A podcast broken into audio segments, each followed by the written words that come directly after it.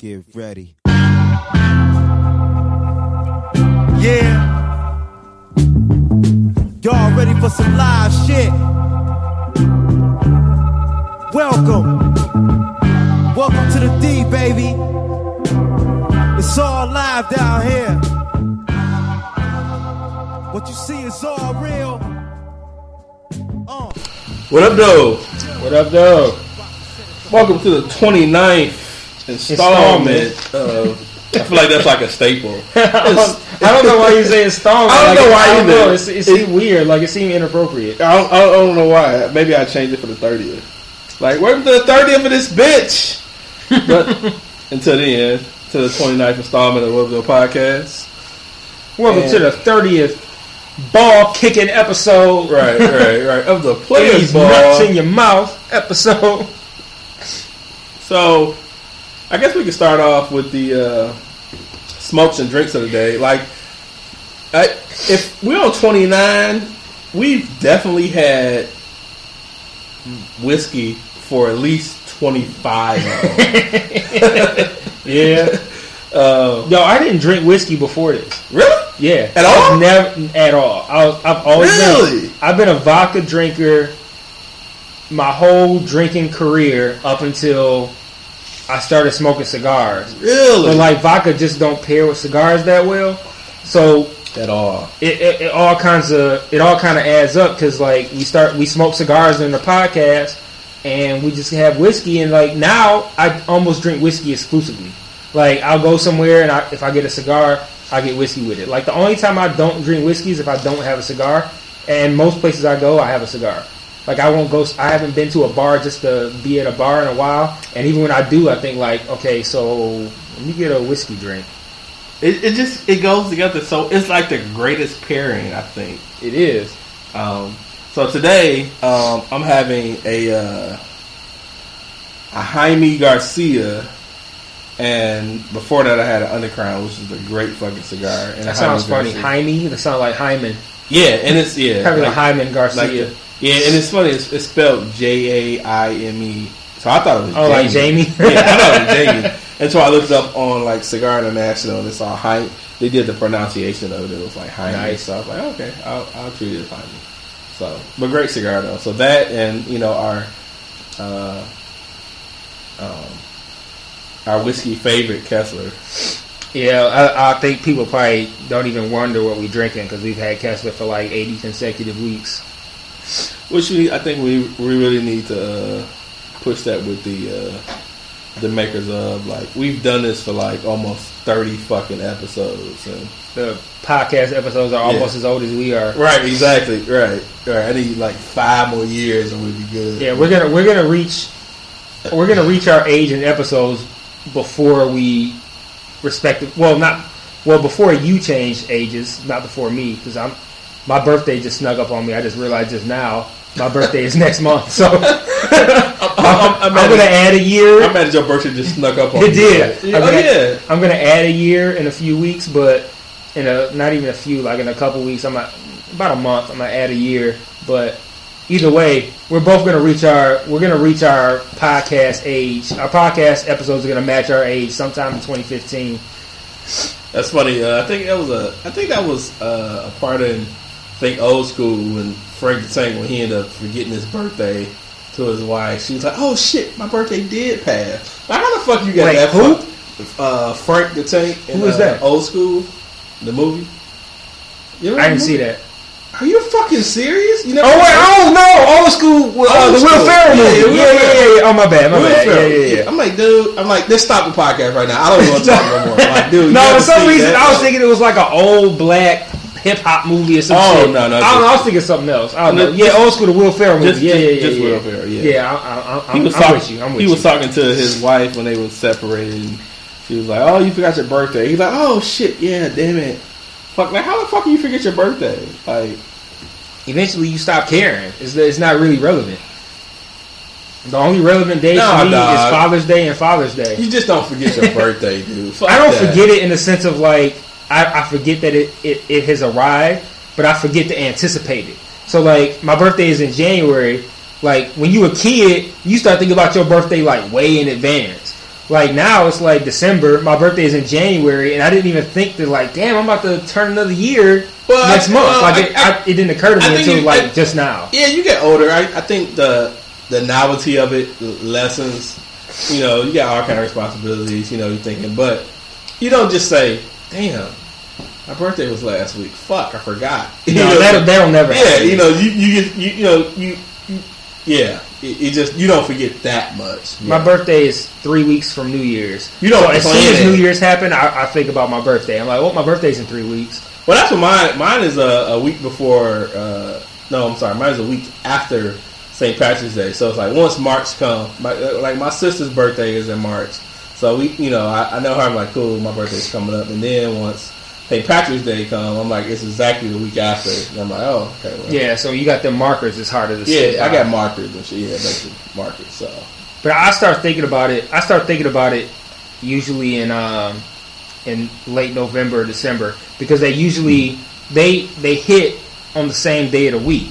So like whatever day Christmas is, New Year's Eve is New Year's. I mean is a is a week later, and then my birthday is three weeks later. So they all hit on the same day of the week okay. every year. So like I know, like Christmas is on a Thursday. Uh, I know New Year's is going to be on a Thursday, and then I know my birthday is going to be three Thursdays later. So you, uh, speaking of New Year's, y'all have any New Year's plans? You and the fiance? Yeah, my boy Daryl is going to have a masquerade party. Oh yeah, I did get an invite for that shit. I just thought about this. So you said it because we were thinking about trying to do something at home for th- um for uh, New Year's Eve. Now I just thought about it. Yeah, you. I did get an invite for that. So Yeah, Daryl's parties are always like legendary. So maybe maybe we do that then. he's doing that in lieu of a. Uh, he didn't have a Halloween party. You, normally Yeah, his Halloween I- I party wasn't is one. It his, was, it is was awesome. Yeah, his normally his Halloween party is is uh is the year is like the debauchery like event of the year. But he didn't have one this year because we went to California for our boy's wedding. So it was like, okay, we spent all this money for plane tickets and hotels and shit to, to go to his wedding. So he was like, yeah, I can't afford to have a, a Halloween party this year, but he's still gonna have a uh, he's gonna have a New Year's party instead. At so his house. yeah, That's dope. Yeah, now so it's now- gonna be all kinds of like fuckery going on. Probably. yeah. So maybe we just do that then because I think somebody probably gonna get ate out at this party. Oh, That's generally most of his parties. Somebody get their pussy ate at the party. So yeah, yeah. That damn. Maybe we would just do that then. yeah. So it might. Damn, I totally forgot about that. I remember getting uh, the invite for it, but I just forgot about it until you said it. Okay. Yeah. Yeah, so maybe we just There will be some Heimies getting licked. Hymies There'll be a Hymies getting licked at the party. Hymies getting licked, you know. Some taints and, and yeah. shit getting getting licked. Okay. whole nine. Yeah, totally forgot about that. Okay, I have to. Speaking of that. taints getting licked, have you noticed that like ass licking has become trendy lately? dude, why? I get a last. Like if you look at porn from ten years ago, it was like like porn has like trends just like everything else do. So like All there was an era where like threesomes was like real like mad trendy, and threesomes are still trendy now, but like threesomes like were like taboo, and then they got trendy or whatever. And like right now, we in the age of like ass licking. Like if you got a if you got a if you watch a porno right now and somebody don't get their asshole licked, like it, it just wasn't a good. it's porno. random. Yeah, well, yeah, it- yeah, I wasn't even gonna go that far, but yeah, it wasn't even a good porno if, if somebody didn't get their ass lit. Like, did you, did you see the ass licking part? No, I don't think that was. A, yeah, that didn't. Yeah, it didn't happen. Like, yeah. That's funny. Okay, yeah. So yeah, ass licking is Yeah, really get lit.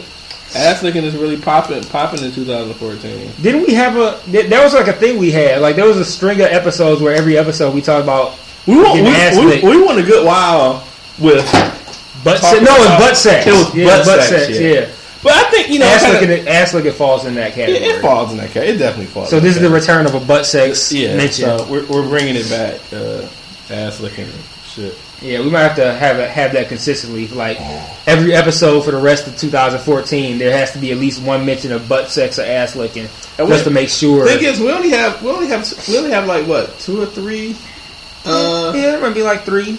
Yeah, three for the rest of the year. it's still enough to s- solidify Oh, 2014. we could we could fit some ass licking in this shit. Yeah, there, there's always a way to to bring ass licking into it. I can think of a few yeah. We got th- we got three more three more Sundays. Uh, and uh, in December of 2014 that we could incorporate some uh, ass licking. So we'll do that. As long as you're not running off on no marriages and nothing like that, we should be able to have all three of them. yeah, I'm good. I'm, I'm good. I'm so Cool. good. So it's been a uh, Eventful week. eventful week. Has. we've had protests going on throughout the country. Um, Let's man, let's save that shit for a little bit later, dog. well, yeah, that's just what's going on. Yeah. that's just what's been going on. I'm in kind of a good mood. I don't know why, but I'm inexplicably in a good mood. So So I don't know. We, we keep it rolling. yeah, let's try to be a little bit more. Let's save the heavy shit for later, man. Okay. Like let's let's kind of wrap up with the heavy shit. Do we got something that's like not heavy? Uh, other than Trick Trick trying to keep J Cole out of Detroit. What's that about? So, J. Cole has a new album coming out, which I I can, I can appreciate his new album coming out. He he he he, he started the album, made the album, and the cool part about his album that I don't think was really publicized is that he did this one section where someone tweeted about them listening to the album, and he actually went to their house and did a uh, listening party in Texas. Oh shit, I didn't know that. Yeah, so he had like posted pictures of some chick house or whatever. He had came to their house. They played the album. when They did like a listening party. Damn. that was kind of dope. dope, yeah. I figure as a as a as a as a fan to be able to have your favorite artist come to your crib, play the album for nobody hears it and shit. Right. dope as fuck. So, I'm a big J Cole fan, man. That's and I've always been a J Cole fan. So Yeah. it's like you know, I would love if he was here, man. I would have, man. That would have been dope as fuck. yeah. So he did that, and then he ended up, you know, of course, rap artists have to have controversy, and so he ended up doing um, a song that uh, apparent, uh, allegedly dissed Eminem, Macklemore, Iggy, Iggy, yeah, Iggy Azalea, and so Whoever forth. whoever decided to call her Igloo Australia Dude, is like one of my awesome. favorite people. I love I love that nickname, Igloo Australia. So he did a verse on this one song called Firing Squad, where he's basically kind of dissing a lot of white artists and so forth. And it goes like, it says, history history repeats itself. Is that's just how it goes. Same way these rappers always bite each other's flows. Same way my nigga Elvis did in rock and roll. Justin Timberlake, Eminem, and Macklemore. And then he says, while city niggas argue who go snatch the crown, look around, my nigga, white people will snatch the sound. Then next year I'll probably go Dapper Down to the Wars Dapper Down. Watch Iggy Azalea uh, win a Grammy as I crack a smile. He called her Iggy again. Yeah, Iggy. she's gonna be Iggy. Igley is Which is so funny because the song came out well before she was actually nominated for a Grammy. yeah. Um, and so from that, apparently, Trick Trick has um, Bitch ass nigga. apparently a band. I hate you, Trick Trick. You listen to this, I hate you, dog. Like I hate you. Like I know you'll probably kill me and all your goons, dog. But like I, I, I would like, I would at least get a punch in before you could shoot me, and I hate you. he apparently banned. He apparently wanted to ban uh, J Cole from Detroit for those comments or whatever. Um, I'm looking on the co- uh, so I guess Marv Won Marv is it Marv One or Marv One? I recognize that name. Yeah, he's a rapper from here. Oh, he's a rapper. Okay, Yeah, he's a rapper Oh, he's a Twitter nigga. All right. Yeah, he's a he's a rapper. So he did a he did a post. I think on I guess it's on Facebook. He actually have music. Yeah, he has music. Yeah, Okay. he has music. So he did a post on Facebook about it. He was like, "I think Joe, uh, I think J Cole would have would have more valid reasons to take a shot at M if M actually couldn't rap, but he can. So now it just seems like he just take. Well, I'm, I'm okay. My bad. Can rap, but he can. So now it just seems really contrived in my eyes. Now, if when M decides to show the difference in levels between him and Cole, and he won't. he's not going to be able to play the corny race card. So definitely he posted. So then Trick Trick said uh, he ain't popping. I'll lock the gate on that nigga. I guess saying the gate to Detroit. Right. He's gonna build himself an ass whooping. That's a bit much. I, I I I don't agree with J Cole because like okay, so I get I get his point, but like the thing is, just because a rapper is white, don't mean he's jacking the culture. Like you can just be a white rapper and you're not trying to be black. Just like in the sense of like okay, look at it in the sense of like a black hockey player. You're not gonna look at a black hockey player and be like, why are you trying to be white? He's just a black player who he's just a black guy playing hockey. So like you look at somebody like Eminem, and I've never, I'm a, I'm, I'm I'm a fully aware of the fact that I'm an Eminem stan. But even being unbiased, I can admit that I've never felt that Eminem was trying to be black. So he just happened to be a white dude who's a rapper. So like I don't I don't see how he could lump Eminem, even Macklemore, honestly, because I don't. I don't, I've never felt like Macklemore is trying to be black. Really, I just he's just No, I don't. I don't even. but- I don't even think his post was about being black. I just think. Well, I looked at it as like he, they, he's saying that they they're they're jacking the culture, like they're they're taking what he deems as ours. I think Iggy is. oh, she absolutely. I think she is. She is totally jacking the culture. That's why I said like I, I feel like I feel him on his point, but I only feel like it applies to her. I don't really feel like it applies to even Macklemore. I don't think it applies to him. I feel like he's just a, a white guy who raps. Like I don't. I've never. I was offended by the fact that his music is whack, but I've never really been I'm offended totally- by about. I've never felt like I'm totally. Macklemore I'm totally like- offended. His, his music is whack. yeah, but I've never, I've never felt like Macklemore was a dude who was jacking the culture. But he's just a white dude who happens to rap. But like Iggy Azalea is totally different. Like she's somebody who I feel like is just taking all the. Well, we talked about it before, but taking all the packaging of of a rapper or, or being a black rapper, and like I'm just gonna wrap myself up in this, but I'm still gonna be white, and so that way I can sell it to white people. I can sell black culture to white people. Like that's how I feel about her. I feel like Eminem and Macklemore, and even and same with Justin Timberlake. Honestly, I never felt like Justin Timberlake was like making black music. I feel like He he's just a white dude who makes pop. He make good- he- and he makes good music. He yeah, makes good music, and he just happened to be white.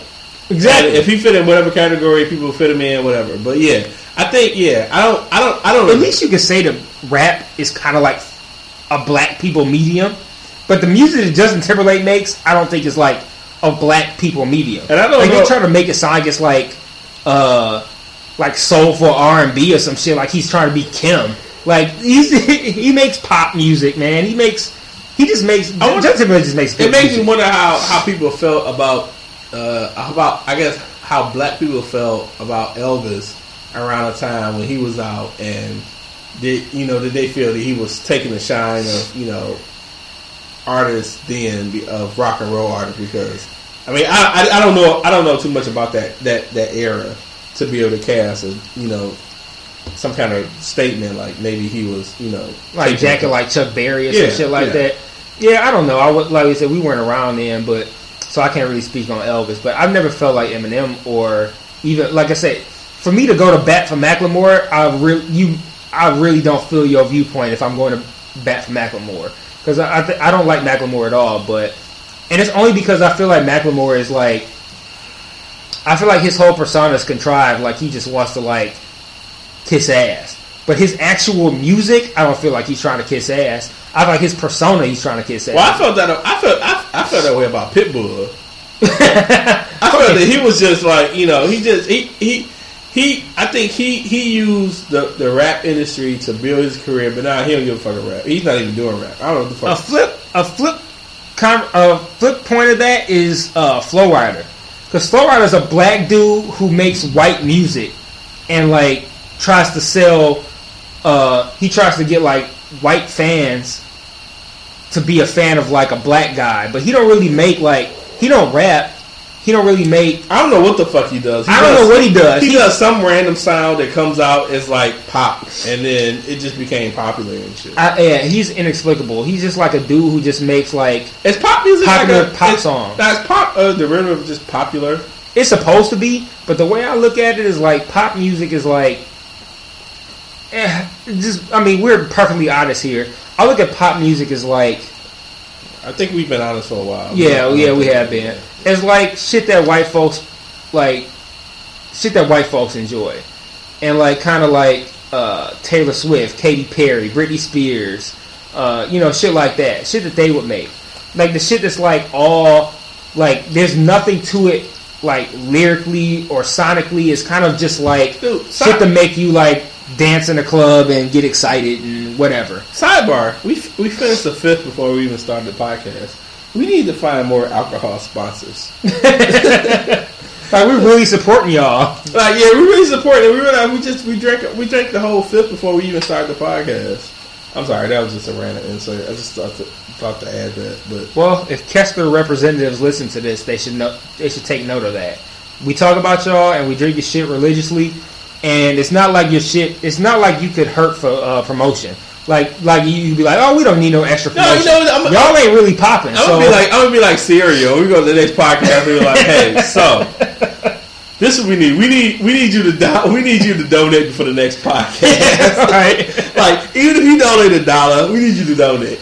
We know y'all not really popping, right. and we right. drink y'all religiously. Y'all could use our support, and the people who listen to us support. Y'all should throw some loot our way. Don't not even loot. Throw some bottles our way, and we good. It don't Right. cost you no money. You already made it anyway. Just give it to us, and Yeah, I, I feel that We'll keep talking I, about y'all. I haven't done the research that I need to do to get to get us some shit, so I'm gonna work on that. how did you even get on Kessler? Because like I didn't find out about it until I think it was you put me on it. It might have been Chris, but one of y'all put me on it. That was me because we were Yeah, you were The Kessler local- on the way. the local bar that you know we go to. I had to go into a place like, uh, do y'all have Kessler? I don't know what it is, but you got it. Yeah, because we were trying to find like Jameson is like probably the most popular whiskey for you know decent price. And you go to any bar, Jameson is usually probably about seven, eight bucks or something like that a shot.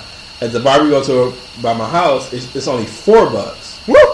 Yeah, so this, which is uh, really dope. But then we was like, hey, let's see what they have a cheaper one that you know was pretty decent. So they had a cheaper one, was a dollar less. So it was three bucks a shot. So we started drinking that, and it's like, let's find that. I'm like, it, it, it didn't give the bar, it gave like the same like effect as far as drinking it, but it wasn't you know harsh. So started finding that, and then you know started seeing that it was like cheap as fuck. So yeah.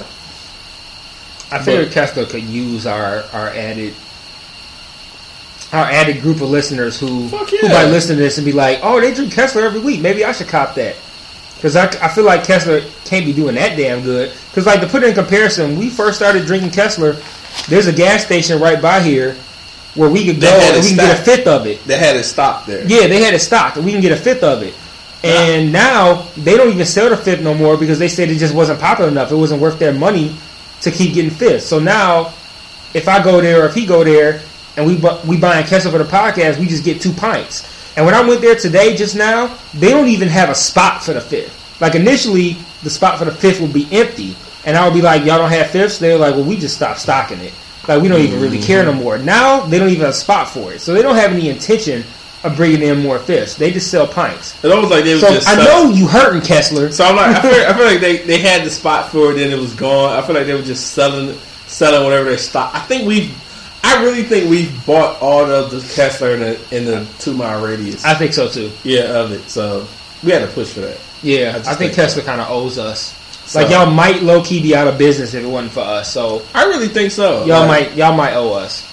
I don't think their business hinges on a two mile radius of uh Of of this yeah, place, right. but because I, I, when I we when I can just say that. when I did research it, uh, the whoever owns Kessler is a bunch of other liquors. They own a lot of other liquors and a lot of other whiskeys that are like you know higher like quality, I guess you can call it, above that, above Kessler. But shit, whatever. So what are we talking about? we got mad, we got mad distracted. uh, uh, J Cole. um, Yeah, so I think it, it was uh, Trick Trick trying to ban J Cole. yeah, fuck that nigga. So then, um, I hate you, Trick Trick. so Hate you, I hate you. I Hate you. um, in other news, uh, in other lighter news, I guess. So I, I was on Twitter yes. Uh, what day did the whole Drake shit pop off? I want to say it was yesterday or the day before. But it was important enough that I had to ask my fiance, like, um, so, uh, have you fucked Drake?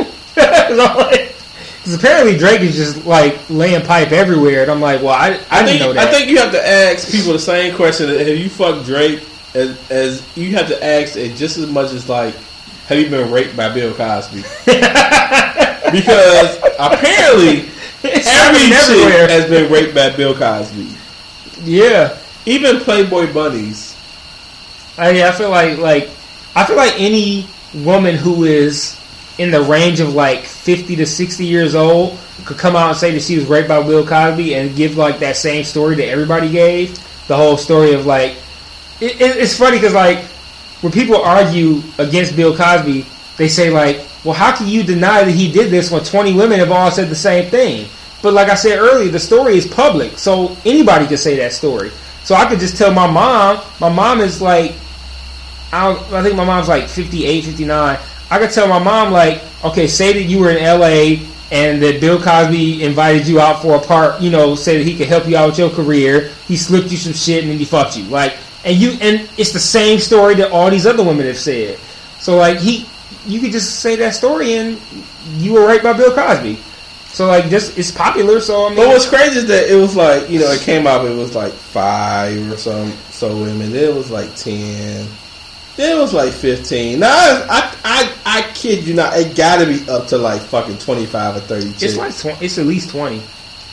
now did you see the uh um the third rock uh Yeah, the Thirty Rock. Uh, Yeah, 30. Rock. Yeah, yeah, I saw that. Shit. and that was like in 09 and shit. So it's like everybody knew this shit but us and shit because I didn't know this shit. I did at the time. Like I, I knew about it back then, but it was like very, very, very low key. So it was kind of like it was so low key that people kind of wrote it off. Like, eh, maybe. And then Hannibal Buress brought it back up, and then it was kind of like people So- started listening. How did the Hannibal, Hannah Buress uh, show go that actually brought it up? Because I don't even I don't even recall that show. It was very recent. It was maybe let's say a month ago. Okay. and he did he was doing a show and he was talking about how Bill Cosby has been, really condescending toward young black people and the shit that they do. Mhm. and he's been very judgmental. And basically Hannah Buress was like you can't be judgmental. You've been raping bitches for all this time. And then he said something like look it up. Like he made it sound like it, this he was presenting it as as news. So he's like look it up. Google Bill Cosby rape and see how many results you get and then that brought it back to light. So people started looking into it. And I, I knew about it back then because people, I, I, I remember that when that shit popped off. But people wrote it off I mean, fuck, it's Bill Cosby. It's like somebody saying that they got raped by fucking uh, old boy from Full House, fucking Bob Saget. Like, but yeah, Bob Saget been raping bitches left and right. Like people gonna be like, yeah, whatever. And people wrote it off. So I remember, I remember when it initially broke, but nobody took it really seriously because it's Bill Cosby. But for some reason, when he said it, when Hannibal Buress said it, everybody looked into it and got Dog, mad. that is like, I, I, it just happened so fast. Like, damn. I'm surprised it took off because when he said it, I was like, I just like looked, I just laughed at the joke because I'm like, yeah, that's true. Yeah, people was accusing Bill Cosby, but apparently that was news to a lot of people, and they looked it up, and then the fact that women came out of the woodworks after the fact was unexpected. That nobody really saw that coming. So when women, women, when when women came out of the woodworks about it, that was a whole lot of W words. That's why I did- Yeah, I women- women- yeah, when women came out of the woodworks. Yeah, but when women when women came out of woodworks about it, it's, that is hard. Right. Yeah, it just kind of took off. Yeah, Yeah. I don't know, but uh, apparently he's a rapist now. But yeah, but it seems like it just keep, it's, it's like a woman a week, dog. It just comes out. And it's like now I heard something about him raping like fucking Playboy bunnies or some shit, and that's gonna be real hard. I mean, obviously, I it, you know that he can't be charged by any of this shit now, but it's just so many women now just coming out that I'm like, damn, how did you rape all these? How do you rape all these women? And you think about it, if if say 20, 25 women have come out about it over the course of the past few weeks, that's just the ones that have come out.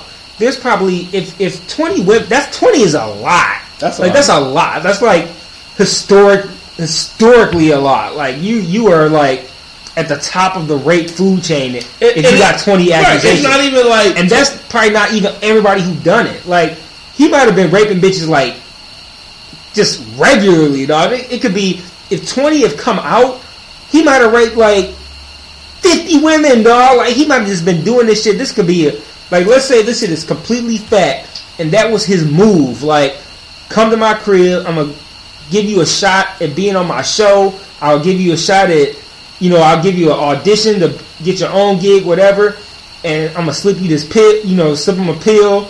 They pass out, he fuck them. Like that might have been his routine. He might have been doing that shit every week for 20 years, dog. I mean- this could be dozens, hundreds of women that might have actually. He's like he's like the, that. he's like the new Wilkes. I, I guess you got to think of all the of all the chicks he allegedly raped, he probably had like sex with like a, a bunch of other chicks and just was cool with it. So he was like probably like he had his numbers was like way over Wilt then or some shit at this point in life because it had to be bitches that he was like you know it's cool we fucking and then we fucking that's cool. But Yeah. the chicks that he didn't, but it is yeah, it just it's a bad precedent. Uh, I also wonder how many of these were actually consensual that they say that they can they can make it sound like a rape deal because like because some of the stories they're kind of like okay some of them leave out the uh, the drug component so they're kind of like Bill Cosby told me to come to his his uh, dressing room or whatever or his house he told me you know he'd give me auditions or whatever and then he made me jerk him off and then like then he paid you got the the one person was like he, that he wrote checks you know to uh to the women yeah. so I'm like, to me, that actually sounds like uh, prostitution. Like basically, they were like, they came through, they fucked them or whatever, they did whatever, and then they got paid for it, and they dipped off. And now that the accusations are coming out, they're like, oh yeah, he did that to me. He he, you know, he made me come through. He made me jerk him off, or he made me give him head, and then he paid me off. I'm like, now it's it, the the line has gotten kind of blurred. It's like, okay, did he rape you or did he actually just pay you to fuck him? Because now we're talking something totally different. Or- like you might have actually done it willingly for money, and now you're saying that you got raped because everybody else is saying they got raped. And it's like now it's like it's po- that's I think that's why the number has gotten so high because it's like women who are saying that they got raped, and then there's women who who fucked them and got paid for it, and are just saying like, oh yeah, he uh he made me jerk him off, like or he made me give him head. Like it was like bad sex or some shit. or- Yeah. I'm like, it's it's so many variables that can come into that when there's absolutely no proof, and you're talking about 20, 30 years ago and shit. That Bill Cosby shit is crazy, man. It's it's it's out of control. And like in general, when there's smoke, there's fire. More than likely, he did some shit. Like he he did something wrong at some point. A lot of the arguments, I mean, we discussed before. A lot of the arguments to me are kind of like they're bad arguments because I I think the argument of like 20 women have said the same thing is an incredibly poor argument just because of the fact that the the details are public. So any woman can can give the same details because the details are public. But when there's He- smoke, there's fire. he like did- he, he probably, did he probably did, yeah, he probably did something, man. But he just don't look like even when like the picture that did you see the picture that Janice Dick, Janice Dickinson put out? No, I didn't see her pictures. It was just pictures that she put out of him sitting around. Like she gave a story, and then pictures came out later that kind of corroborated her story, where he was sitting around in a robe with like nothing on underneath it, and it's not like his dick was hanging out, but you could tell that he didn't have nothing on underneath it, Right. and he was wearing the same robe that she said he was wearing, and, it, and then she put the pictures out, so it kind of corroborated her story. So yeah, he might. It's, it's crazy because he don't even look like a dude who would be like. When That you think of person. rapist, you you you kind of get a certain picture in your head, and it's definitely not Bill Cosby. He don't look like a dude who would be like giving giving women drugs and then raping them when they pass out. Like Cliff Huxtable ain't fuck these bitches like that. Yeah, it's like you, he don't look like that type of dude, but that's how I mean. That's how you kind of get over though. Like I mean, if you if you look like a wholesome dude and you got that reputation, he was probably thinking like, I got the reputation of being Cliff Huxtable. I look, you know, fucking lame as fuck.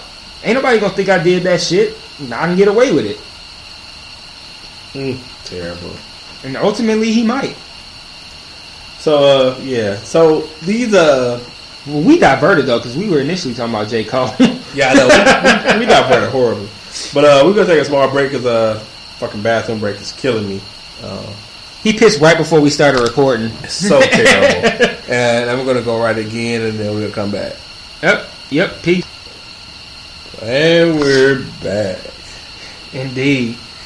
So I've realized that I think like you know how like a dog can like sense the same spots that they pissed in before and they kind of like gravitate to that same spot. he's go the same. I go to the exact same spot every time. I'm surprised that like there's not like a circular area in your backyard where grass don't grow no more. It's like pissed away all the fucking like That's hilarious. roots and all that shit. But yeah, the the point I wanted to make about the J Cole shit, man, like I don't look at all white rappers. Like I feel like the fact that he listed all these white artists as like kind of like culture vultures, I don't, I don't, I didn't like that because like Eminem has said himself that like he took white music. I mean, he took black music and and made it white. Like he likened himself to Elvis and shit like that. But like at the same time, that's not how I look at it. I look at it as like he's a he's a white person who makes music that is primarily for black people. But I never looked at it as like he's a white dude trying to be black or trying to make black music. He's a, like a white dude who does black shit. Like I said about the same thing with hockey players. Like you're not going to look at a black guy playing hockey and feel like he's trying to jack white people shit. Right. But like I've always felt that way about Iggy Azalea. Like I feel like she she's somebody who's trying to who's actually trying to appeal to black people as a white person. She's entered into rap to get the black crowd. So like I I, I, I feel her I feel him in the sense of regarding to her, but like I don't I don't really apply that to Eminem, Macklemore, or Justin Timberlake. I feel like they just they are just white people who make music in whatever genre that they make it. So I don't think it's fair to lump all of them together. Yeah, I, I, I get that. I get that. And when I came to Eminem's defense, well, I didn't come to his defense, but I basically said like J. Cole needs to keep Eminem out his mouth. Uh, my boy Steve was kind of like, I was just being a stand about it, and to a degree I was, but it's not. It's not really about me being an Eminem fan because even in that in that sense, I still I will even come to Macklemore's defense in that sense. I never felt like Macklemore was doing that. I just feel like he's a white dude who raps. So yeah, I don't know. I feel like J. Cole was kind of pushing it with that, but at the same time, Trick Trick is a bitch, so he's gonna say some dumb, sh- dumb nigga shit. Like he's he's like the fucking intercontinental champion of nigga shit. So he's just gonna say some some something stupid, man. So you can't and you can't even really ban J. Cole because J. Cole is respected as an artist. Like if you say we're gonna put a fucking what, what's the shit called the what's this shit called the thing where people can't come here Or no fly zone. yeah, no fly zone. You can put that on somebody like Rick Ross because Rick Ross is like Rick Ross is just a, a rapper who makes like shit that you play in your car. Nobody is really like a big Rick Ross fan, like where they will champion for Rick Ross. But like hip hop heads love J Cole because J Cole is a hip hop artist. Trick Trick is a nigga who raps. People will come to J Cole's defense before they will come to Trick Trick's defense. Detroit people will they might take Trick Trick's side over somebody like Rick Ross. They're not gonna actual hip hop heads are not gonna take Trick Trick's. I hope they won't. At least here, I hope they won't trick take Trick Trick's side over J Cole just because Trick Trick is from here. Because Trick Trick's a garbage ass nigga. Like he's a piece of shit. So I was just I was just shocked that they just you know I mean I get you know I, I know we all reverend you know Eminem, but I was just shocked to see that it was like so strong that they really just reverend that hard. yeah, it, to me it wasn't noteworthy. It's not something. It's not worth talking about. It's not a big deal.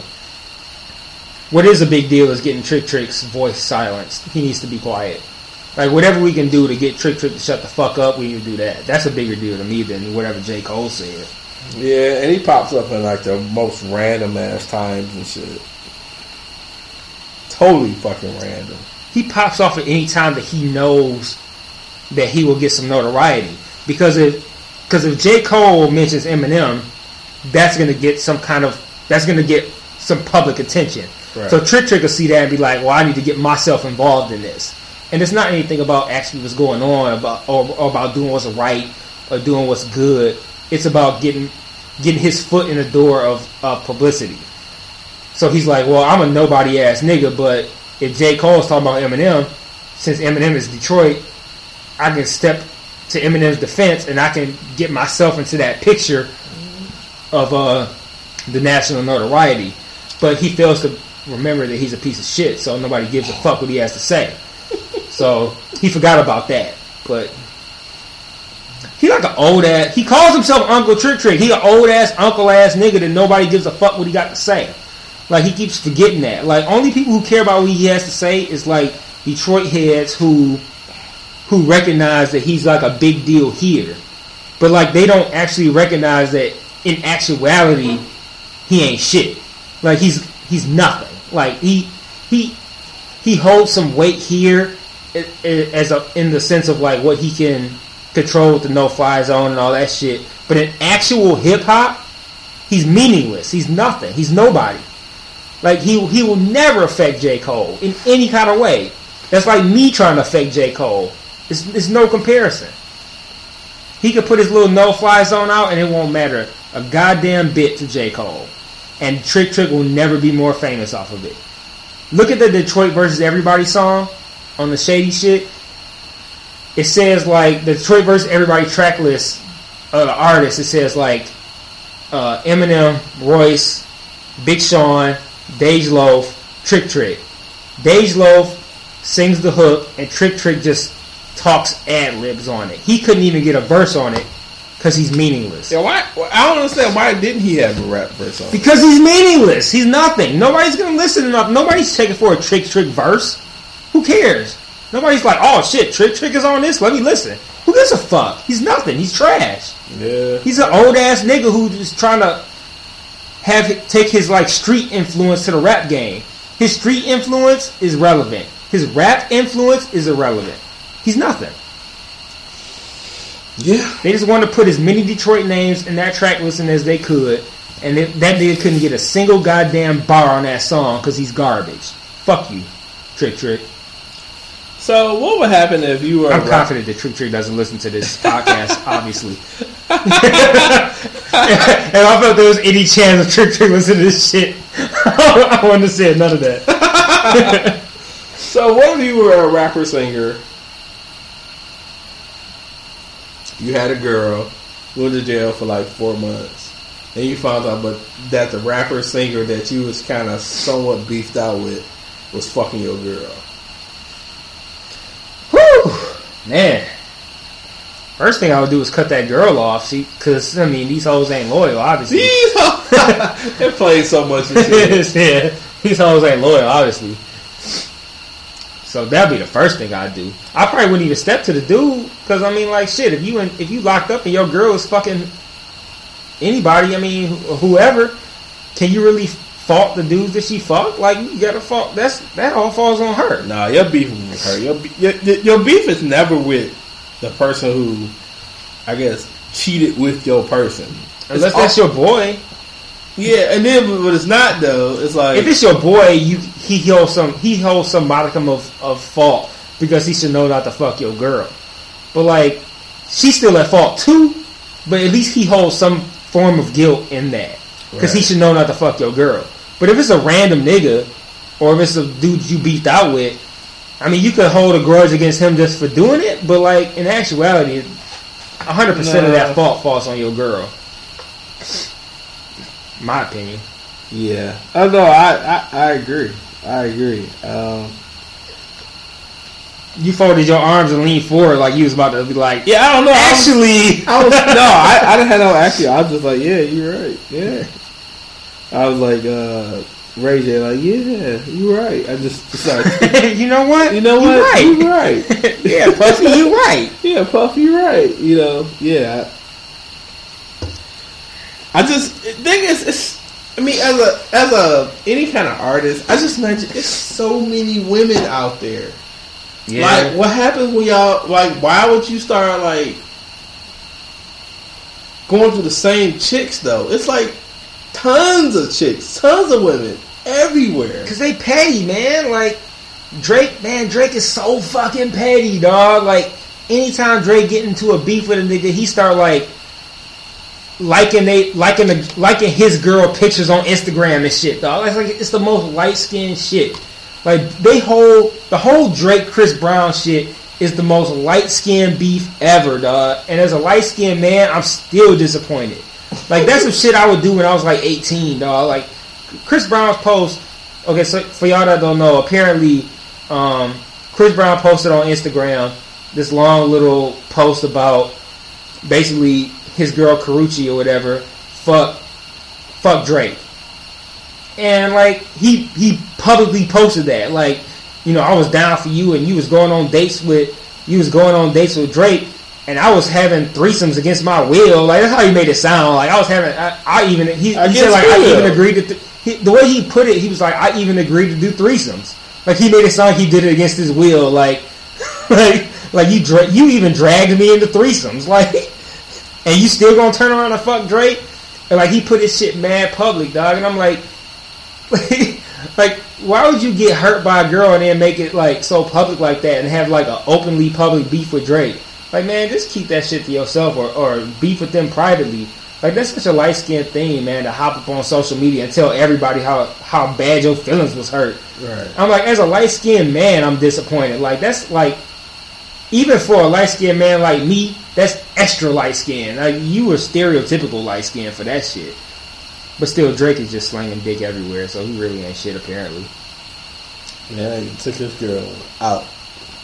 Yeah, I had to ask. Like I said, my girl from Canada, Drake from Canada. Like Canada's a big ass country, but there's not a lot of people in it, so I guess they might have crossed paths. I had to ask. Like, uh, so um, you Like, you- Drake? Like you ain't met Drake, right? Have you have you have you met Drake?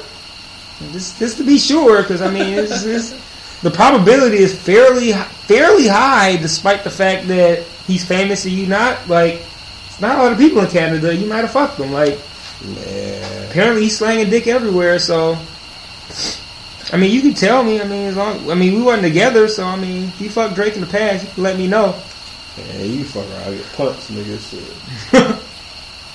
Drake will fuck around and get punched for something that he ain't even in the wrong for. Terrible. You fucked my fiance when we weren't together, but I still gotta whoop your ass. You understand that, right? Oh, yep. but yeah, well, Drake is slanging dick and Chris Brown is mad about it, and I'm enjoying the aftermath. Right. It makes me a good topic. So Yeah. So, um, while we talking about Detroit shit, I really been feeling kind of like bad about slandering uh Dej Loaf, but man, Dej Loaf trash, dog. Like, why is she so popular? Like, I do not understand it. I have no, I have not, I have yet to see a single tweet, post, or article about how dope Dej Loaf is. They're all articles about, hey, this Detroit person has come from out of nowhere and is like now kind of popular. And then I listen to her songs and I'm like, she's popular because why? I, I don't, I, I, I don't get it. I, why? Do you have any idea? Like you, you, just- you like you about to fall asleep? Well, I'm just thinking like I, I, I- I don't know. I don't I don't I don't get the popularity. I mean, I think someone was telling me about, you know, it's cool that, you know, you can have a chick that that can actually rap that doesn't have to take off her clothes and, But she you know, can't rap. Like, like, a I mean, person that can recite rhymes. Yeah, a person who can speak in uh, rhythm, I guess maybe. But she's doing enough that she's. I mean, I, she she's gained so much fucking popularity. yeah, I feel bad about like slander because I'm like, well, it's good that she's she's a woman and she's from Detroit and she's popular, so it's like that should be good for for us, you know, for for the city. But I, I don't. It's hard for me to get behind somebody who's like just not talented. Yeah, I, I, I, I don't get it. I mean, but she's like doing shows. She, she's opening for uh, Erykah Badu here in a couple of weeks What at, the at the? Fox. What the fuck? At the Fox, dude. More than when Barack Obama became president, people were like telling their kids like, "This is proof that you can do anything with your life. You can be black and you can be president." And this is proof, man. You you can do something with your life. And now I feel like Dej Loaf is like proof that you can be garbage and still do something. like I don't get it though. what can you say? Like Dej Loaf is proof that you can like not be talented at all and you can still pop off. Like like it's not really something you want to preach to your kids. no. I don't know, man. I, I don't. I, I just don't know. I, I don't know the appeal. I hope maybe somebody can educate me. Maybe y'all can hit me with some links to links to some hot Dej Loaf bars and be like, yeah, see, she she can spit, man. This is she she got them bars, man. But for some reason, I have a feeling that these bars don't exist. I don't know. I don't think they exist at all. I don't think they do either. I'm just shocked that she even, even got to open it for Erykah Badu. Like, Right. Like if you open it for local niggas, fine. But Erykah Badu is respected as an artist. Like like she's on the flyer for the for the concert and shit. Like, Damn. I almost want to go just to see. Like, I mean, I like, I, I man, I've enjoyed every Eric, every Erykah Badu show I've ever seen. But now I just kind of go and see like, what are you gonna do there? yeah, like, but like it might be misleading. Just like how Dej Loaf is under Detroit versus Everybody song, she just do the hook. She don't rap on it. Maybe she opens for Erykah Badu and literally she just opens. Like, do what? Hey everybody, this is Erykah Badu. and that's the and that's the end of Dej Loaf's contribution. Is Like, literally like opening. a host or some shit. Yeah, like a host. Like she's literally opening for Erykah Badu. Man. Hey everybody, here's Erykah Badu. Bye. that could be it. Who knows? Yeah, I almost want to go now. I kind of do. Yeah, I kind of do. But it's at the Fox, so I feel like it's gonna be pricier. It's gonna be. It's gonna cost more than it's worth. Fox is man. Anytime a show is at the Fox, you're gonna have to pay a little bit. So yeah, it's not worth it. But nah, we'll hear about it. Do you know when it is? Uh, no, I just know it's like late December and shit. I feel like we're having a lot of dead sound. Like, like we're kind of Like. Yeah, we're kind of dragging this out. So let's change topics because we're we're not. I don't think either of us are really feeling the uh, Dej Loaf and uh, uh, whoever the fuck we were talking about before. That's irrelevant. no, trick trick. Yes, yeah. Who, who, what were we thinking? Thinking that we could actually get some airtime on talking about Dej Loaf and trick trick. And it did not work out at all. It didn't. I feel like we kind of swung and missed on that. That's cool. Yeah, and we talked. Uh, oh no, but while we still kind of on the same subject, this is something we can. I think we can actually get some kind of topic on, and I feel like we wouldn't have time to touch on it, but it's kind of the same vein of what we're talking about. But um, we have a mutual fe- a mutual friend who said that he thinks that Royce da Five Nine is better than Eminem, and I know that's something everybody, especially Detroit people, have a say on. And um, I don't agree. I, I mean, I'm a big, I'm a big Royce fan, man. Royce is dope as fuck. Like, and that PRhyme album with Royce and Royce and Primo is, that's a great fucking album, man. But it's kind of like, okay, in what respect is Royce better than Eminem? Like, if you talk it. about lyrically, he's not there. But if you're talking about like making better songs or making better albums, maybe we can have that discussion. I mean, I think he's close to any other Detroit artist has ever been to like an Eminem level, but I don't think he's no by no means. By Not, yeah, just not lyrically. And and it's, that's not to take anything away from Royce, man. Royce is so fucking cold, man. There's so many bars on that fucking album that's just like, man, this shit is dope as fuck. But Em can give you bars that are just as good, better. But like Eminem has a problem with making like uh, a really well put together song. Like you might have a really really bad hook, or you might have a mediocre ass beat with like dope lyrics.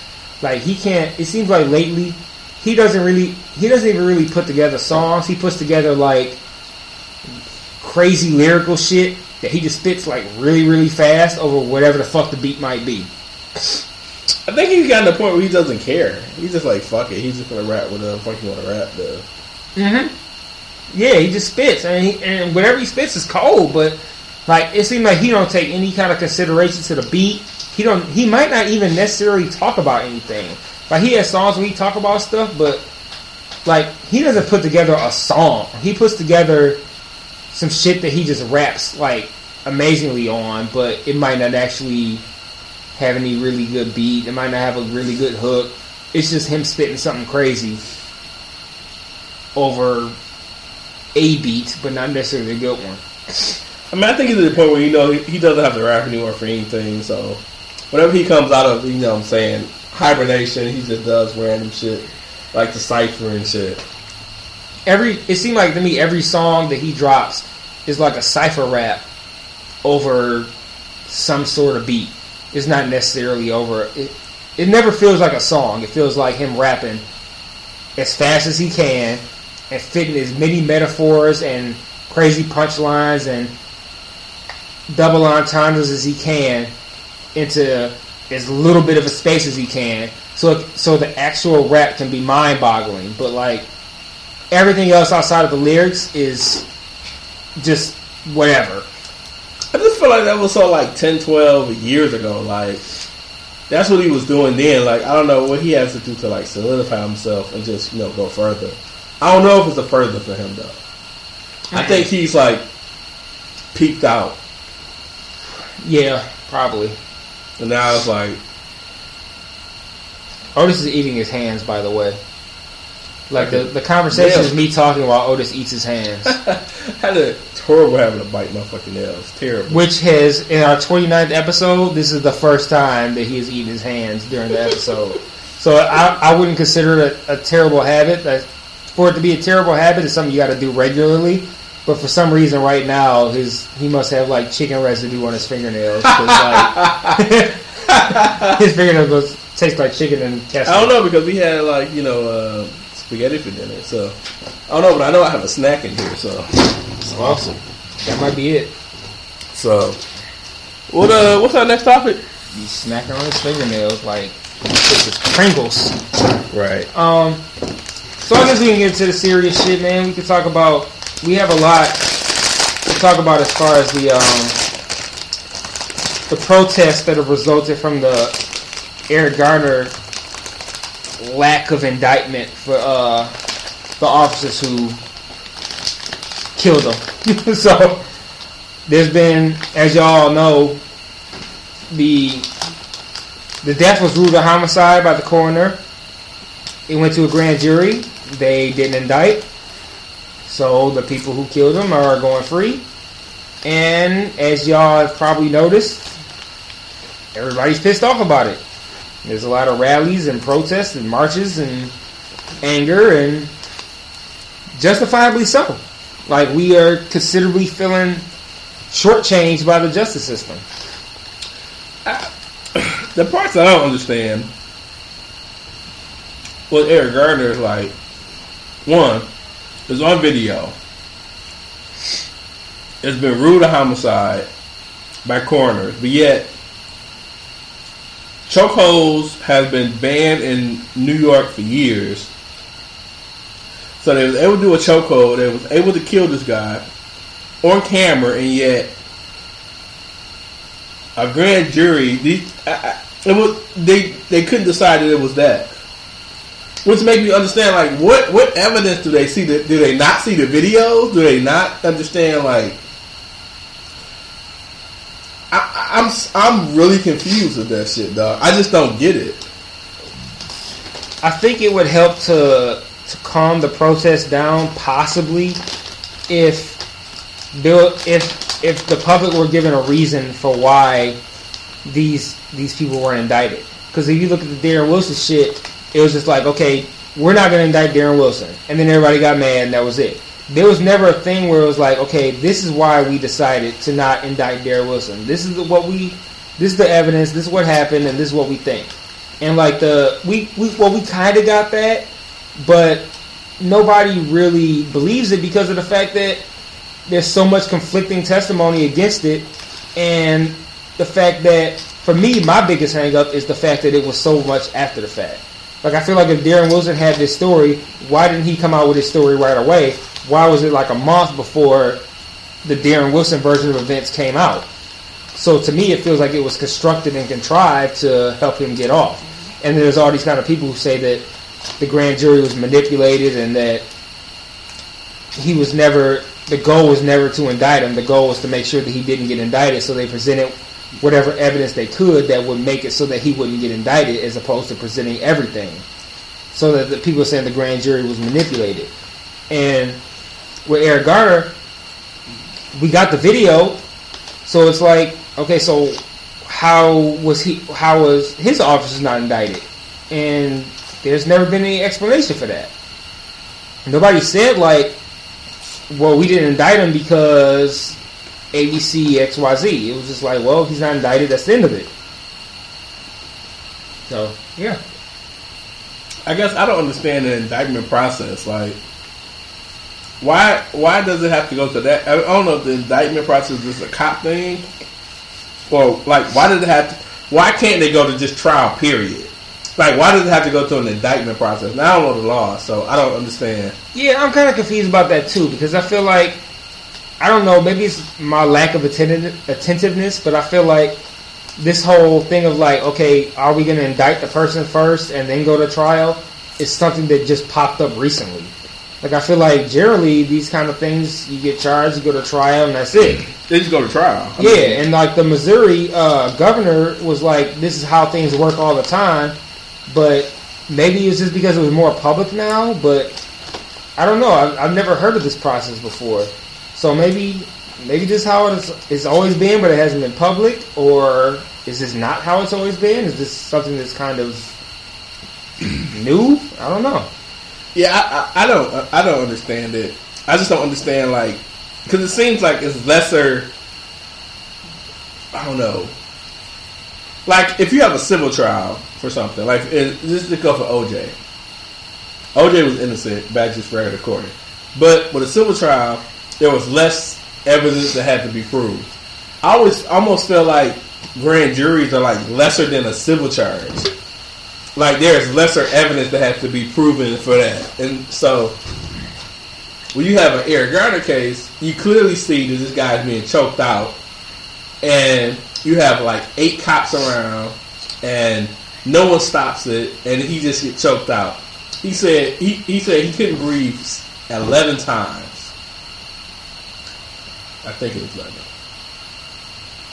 He had his hands out. I mean, it's on video, so now it's like you know you- they want to okay body cameras, but we already saw what cameras can, to, can do. Now the crazy part is that the guy who actually videotaped Mm-hmm. Eric Garner, he was indicted Right. on whatever charges he had going. So, how do you indict a guy who had nothing to do with it, or whatever charges he had? What was your basis on that? And you can't indict cops who on Broke the law camera on camera. choked the guy and was deemed by coroner homicide. They deemed that by two different medical examiners that that was a homicide.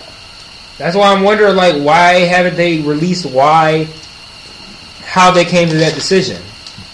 That's what I'm curious about. Like, have they said like, this is why we're not going to indict this officer, or was it just a thing like we're not going to do it? That's the end of it. I don't get it. dog. Uh, yeah. I just I, I don't know, man. I just I don't. I mean, I really don't know. I don't understand the process.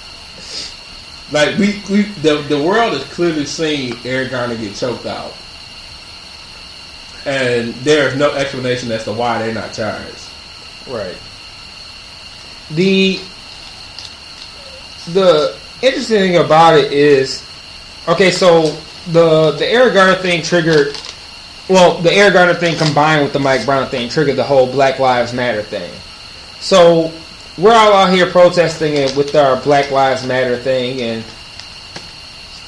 then you get these people, and it's not just white people, it's black people too, who are saying like all lives matter. And- White people don't. They do that shit. Man, it's black people too, dude. Like, did you see? Really? Yeah. Did you see the thing I posted earlier today with Bob did it? No. Bob, this uh, whack ass wannabe Andre 3000 rapper, he uh, tweeted "All Lives Matter" earlier today, and to me, I feel like that was indicative of the um, the lack of understanding of the Black Lives Matter hashtag because when he says "All Lives Matter" as opposed to Black Lives Matter, that's his way of saying it's not just about black people; it's about everybody. All lives matter. But that also implies that the Black Lives Matter hashtag is saying that other lives don't matter. Like, because you don't need to add that all lives matter. The idea is with us saying that Black Lives Matter. The point is that people need to be re- apparently they need to be reminded or told that Black Lives Matter because mm-hmm. apparently they don't to most people. So you don't need to say when you say all lives matter, that implies that, the Black Lives Matter hashtag is saying that only Black Lives Matter and that we need to be reminded that it's not just Black lives, that it's all lives. When the point isn't that, the point is that we we need to tell people and remind people that Black Lives Matter because apparently they don't realize that. So when you get these people who are diverted from the message, it's, it's fucking up the whole movement. And like when it's coming from black people, that makes it hurt even more because we need to. Right now, we're in a we're in a transitional period where we're not. We've moved past that point where, in my opinion, where we need to have peaceful protests and we need to say, "Hey, you know, this isn't right. This, you know, we deserve these rights." We've been doing that forever, and we're not getting these rights. We're still getting killed. I mean- nobody cares. People aren't getting indicted. People are dying without due cause, and no one gives a shit. So Black Lives Matter is the is our way of saying we deserve the same rights and the same opportunities that everybody else deserves, and we don't need to be treated like second class citizens. And we're sick of this shit. So when you got black people undermining that idea, it fucks up the whole movement. And he's fucking it up. People like B.O.B. and other whoever else adopts the All Lives Matter thing, they're fucking up the movement because we all know that all lives matter. But white lives aren't being treated like white lives aren't being treated like they don't matter. It's the black lives that are being treated like they don't matter. So the hashtag is to say respect us too, not other people don't matter. It's just us. So we need to remind y'all that that we matter, like or, or that we need to uh, that y'all need to point out that other people matter too. It's to point out that we matter because apparently to the to the large group we don't matter. So he's fucking up the movement. It's pissing me off because he don't understand. And a rapper like B.O.B., he's got a large platform. He's got a lot of followers. He's a rapper. And he's fucking it up by talking. And like, he's fucking up by talking. Fucking up by talking. yeah. and that's the problem, man. And that's what I've been saying since the advent of social media is that it gives dumb people a fucking soapbox. And that's what fucks it up. Because if you're a dumb person, like B.O.B. apparently is, and you got people who listen to you, you got however many million followers he has, and these people listen to you, you can't be out here saying dumb shit. And he's fucking up the movement, and he's fucking it up to however many million followers he has. And people like him, you just shut the fuck up and go in their fucking bedroom and jerk off of whatever the fuck he does. He needs to do something that's less relevant. Like make music, because his music is trash. So he needs to make his music and stop tweeting because he's fucking up everything. I didn't know he even said that. Now I just He tweeted it like earlier today. Are we serious? Yeah, it was like a couple hours before I came over here. And he his his mentions are disastrous, absolutely disastrous, and rightfully so, because he's he feels like he's making some kind of like insightful, you know, unity ass point, but he doesn't realize he's fucking up the movement because he doesn't actually understand what's going on. Yeah, I, di- I didn't even know he even made that point. He's an asshole, and I further, it's like he he does stupid shit. That, He's just ignorant. He just doesn't understand. You might not be dumb, but he just doesn't understand. He thinks that he's being, uh, he thinks he's being deep and insightful and, you know, uh, like Lupe Fiasco. You know, trying to be, you know, uh, deep and shit like that. He thinks like, you know, if I say all lives matter, that makes me sound deep and it makes me sound insightful and shit. But he, it, the problem is that he's too ignorant to understand that it's not about uh, making sure that all lives matter because we know that all lives matter. The problem is that the Black Lives Matter is about letting people know that black people should be respected in the same degree as everybody else, which apparently we are not. Nope. So he, with him saying all lives matter, he's underli- he's undermining the idea because he's making it sound like Black Lives Matter means that we're saying that only Black Lives matter. So he's like, no, it's not just Black lives; it's all lives. We all need to respect each other, and that's not what it's about. We already know we we're telling other people that all lives matter. Black Lives Matter is about telling everybody else that all lives matter, like including Black lives. So the idea isn't Black Lives Matter isn't exclusionary, like it's just us. It's saying like, no, you need to include us in all lives matter. So he's got it fucked up, and he's fucking up the whole message because he's a dumb nigga who don't know what he's talking about, ain't trying to be deep because that's his whole gimmick as a rapper is being insightful and being deep. But he's stupid, so he don't know what the fuck he's talking about. He's fucking everything up. And so like that's the problem with social media is that like when, when people have like a say and they have a soapbox and they have people who follow them, they think in their head because they got yes men that are telling them like, "Oh, you right, Bob. I'm a fan of yours, and you right." So he's he's getting gassed up and thinking that he's right when he's really a fucking idiot. So now he's Yeah. being a fucking idiot publicly. I didn't even know that nigga did that shit. Now I'm like totally pissed at him shit. You should be because he's a fucking retard. And the the interesting thing about it, man, is like I spent a lot of my life as a mixed person, having both black and white parents, trying to tell people like it's not about um, it's not about race. It's about uh, all of us trying to work together and trying to you know be peaceful and trying to get along and all that shit. And as I've gotten older and this shit has deteriorated, like I've realized like it's it, that's like sunshine and lollipops type shit. That's not really how it is. And like I've kind of moved from like the the peaceful, you know, let's have sit-ins and let's peacefully march and you know try to like kind of like knock on the door of rights.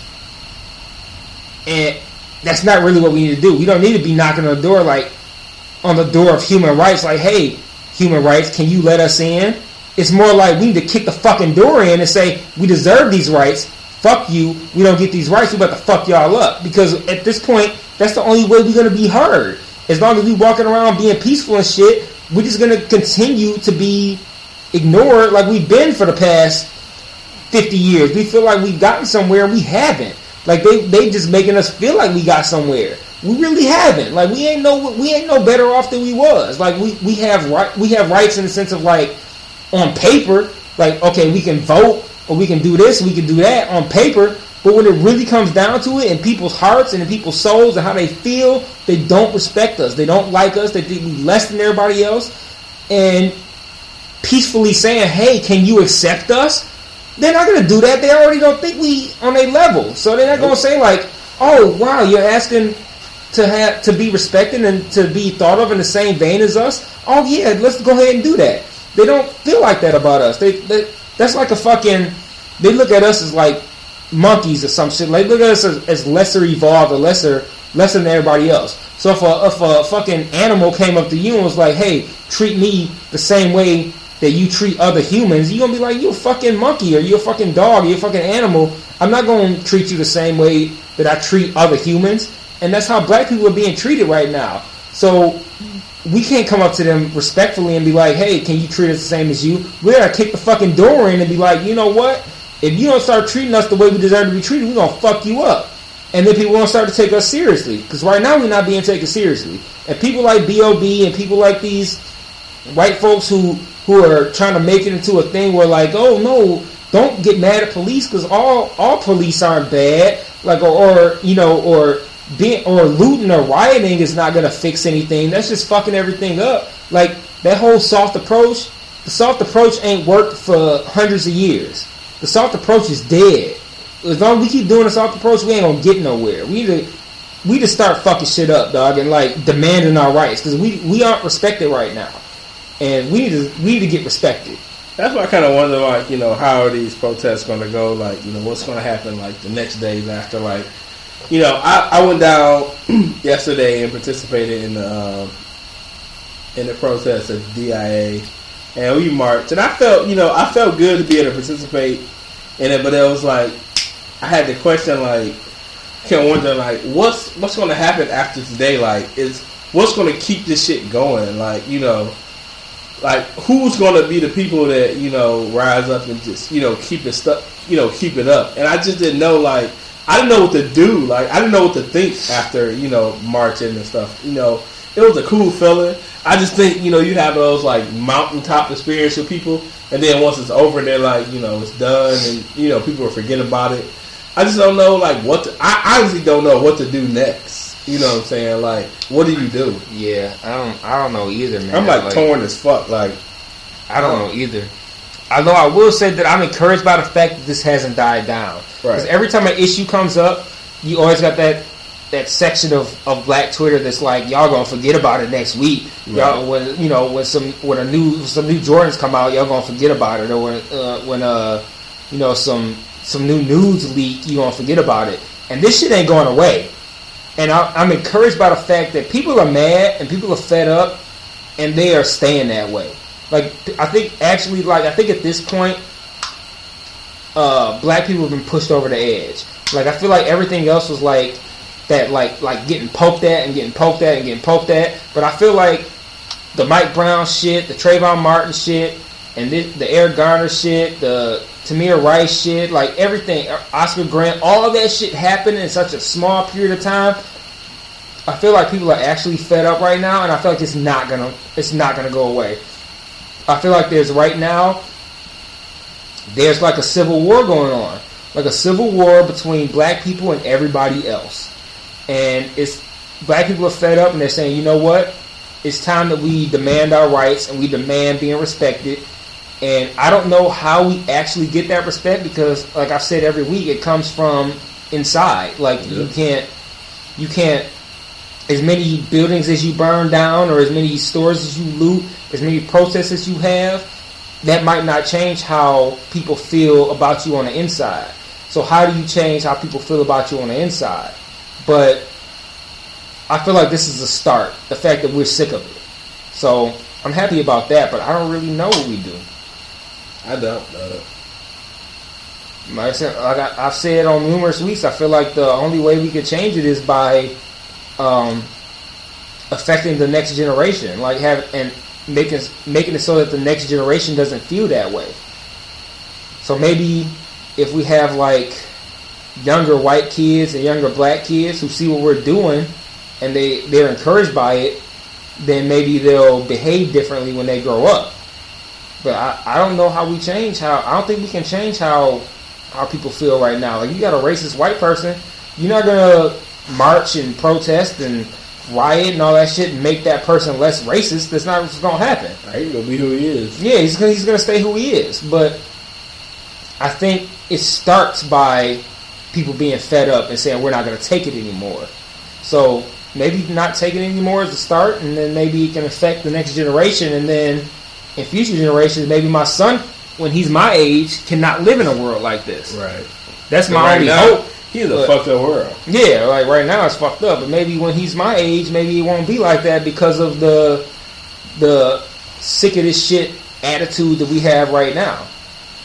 So we can only hope, but I- I'm encouraged by the fact that people aren't giving up. That the, that people are actually fed up. They're going hard. They're pissed off. And I'm, I'm a personally, I'm a fan of the rioting right now. I'm not a fan of rioting in the sense of like robbing liquor stores and some shit that don't matter. But I'm a fan of the anger and the outrage. I get that for sure. Yeah. A friend of mine posted on Facebook. He posted a story about, um, you know, that stabbing that happened on the train Yeah. earlier this week. Yeah. Um, for those that don't know, I, I have a, a pretty bare idea of it, but as far as I know, there was an Amtrak train that ran through here, and some people got stabbed on it.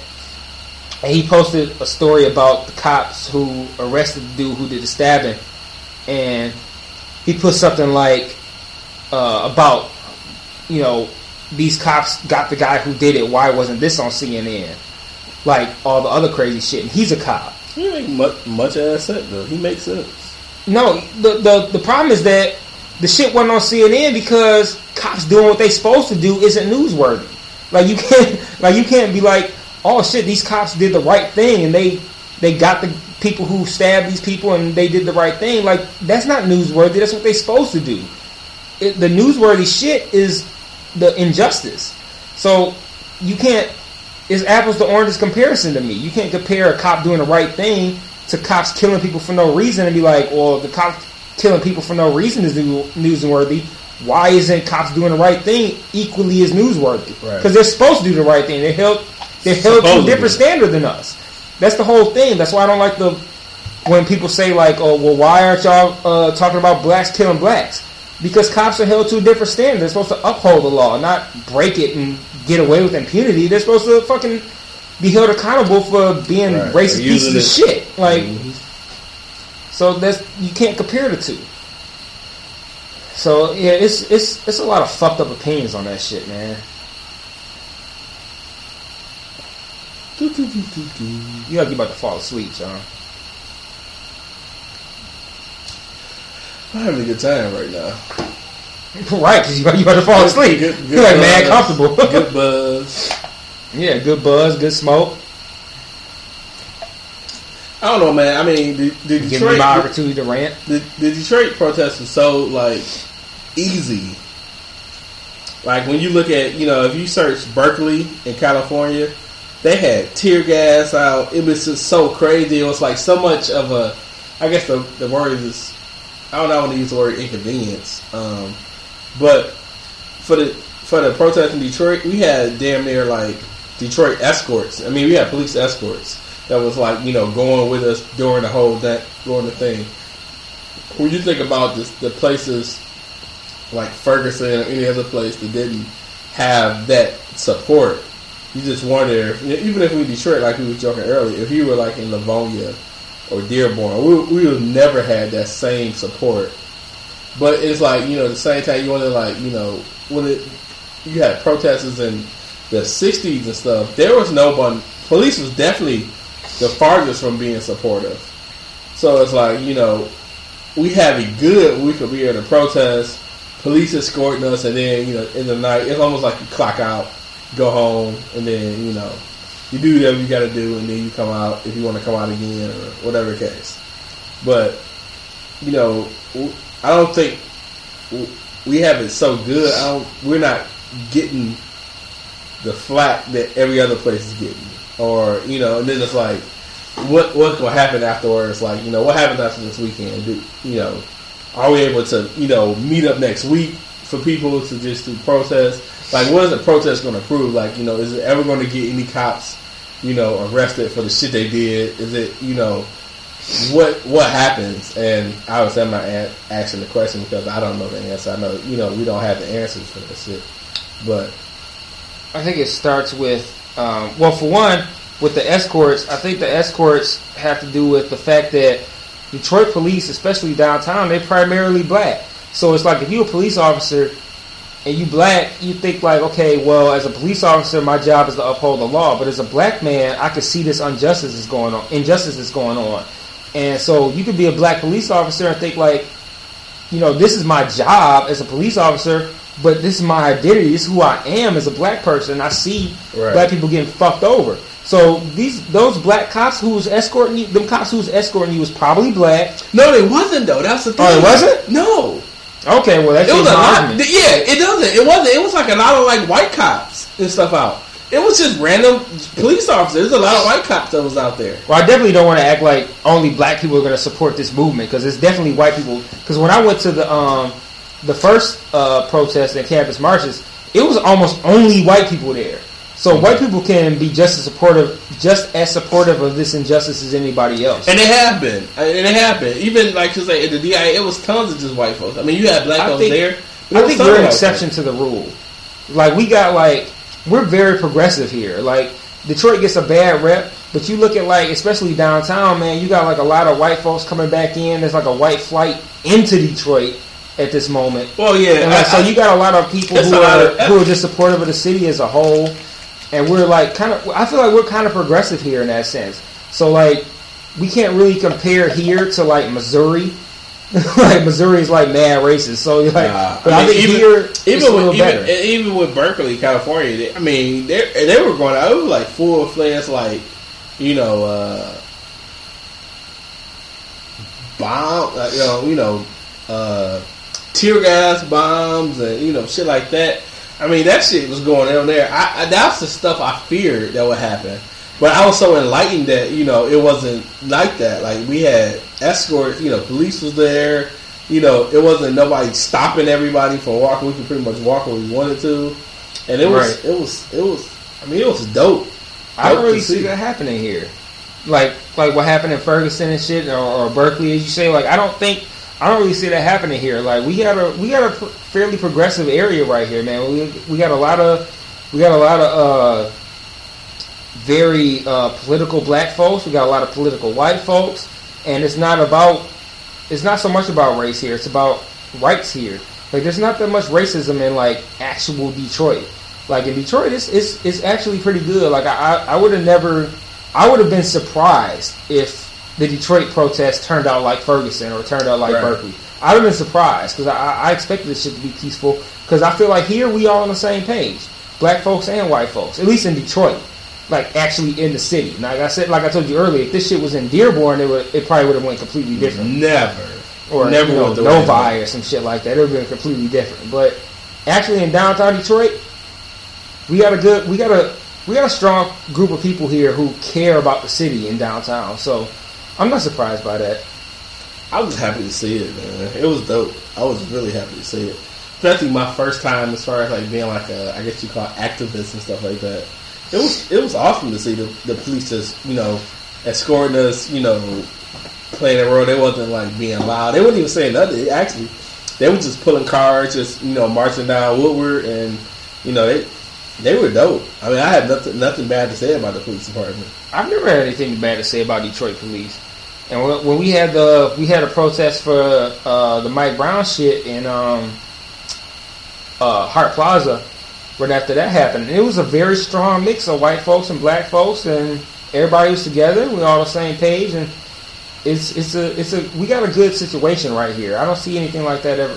I'm not say ever, but I don't see anything like that happening here at the moment. It's gonna happen, but it's not like to that point. So. Yeah, so we, we got a good group here. I'm not really too surprised.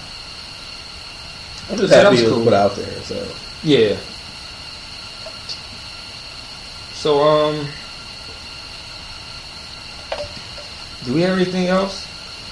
Uh, I feel like there was something else I wanted to touch on, but I forgot it. So no, I mean, I think, I think it was in the same group of conversation anyway. yeah, I think we covered a decent amount. I, I mean, I, it's it's so hard to you know ignore the things that are happening now. I, I think you know with with all of the injustices of stuff, you know, it's it's, it's like it's going to be c- covered every podcast, you know, but right now, you know, we just we just want we- we just want our our voices heard.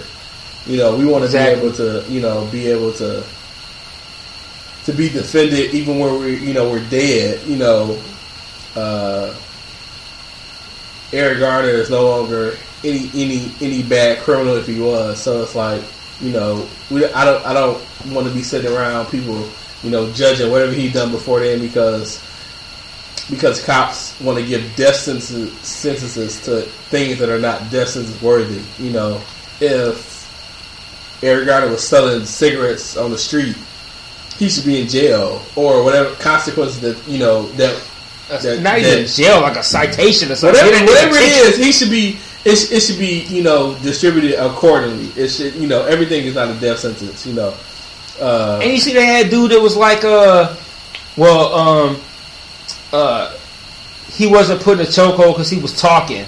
And if you were in a chokehold, you wouldn't be able to talk. And then the same dude said something like, um, he didn't die from the chokehold. He died from a heart attack from being fat. Basically, exactly. like like they put him in a then- stressful so then situation and he had a heart so then attack. Now it's like victim blaming and shit. Yeah. you know what I'm saying. So my post was like, well, yeah, he might not he might not have died from the chokehold if he hadn't been fat. But he also would have died from the chokehold if he hadn't been put in a fucking chokehold for selling some fucking cigarettes. Like if if that's what he was doing. So if Yeah, he was selling yeah. cigarettes, give him a ticket and fucking move on. Like he was not being abrasive, he was not being aggressive. he was just standing there saying, "Hey, I ain't did shit. Can you leave me alone, please?" And I saw mad white folks talking about he was resisting arrest. He was belli- being belligerent and all this shit. And you know that's what happens when you thing is, don't none of- do none- what the police say. None of, none of that warrants a death sentence, though. You know, Exactly. even if the guy was like the one guy in Phoenix, I guess I think it was Phoenix. You know, that was uh was was they, he thought his pill bottle was a uh, was a gun. even still, it's like he didn't have a gun. Even if he was thieving, he deserves a jail sentence like any other thief deserves a jail sentence. The, the things in there that the police are giving death sentences for are not death sentence worthy. And, that- Right. and that's my biggest thing. Even if the, it wouldn't even matter to me if the cops are black. If the cops are black, you're still misusing power. So it's not Exactly. Or if the victim was white. yeah, or, or Same the deal. That's right. Yeah, same Yeah. deal. I mean, obviously, you know, the we're not a lot of them don't cover those stories that happen, but they happen. And I'm like, my thing is, it's not necessarily a black and white thing. My thing is the police using um, misuse of power to do whatever they want to do, and that's the hardest part for me. And the so- fact that these the police misusing their power always happens to be against black people. coincidentally, Yeah, coincidentally, quote unquote. people. Like I think you posted a video of a dude, a white dude, who was waving his gun in public and was like an actual gun, Yeah. and was just subdued and handcuffed and taken to jail. Yep.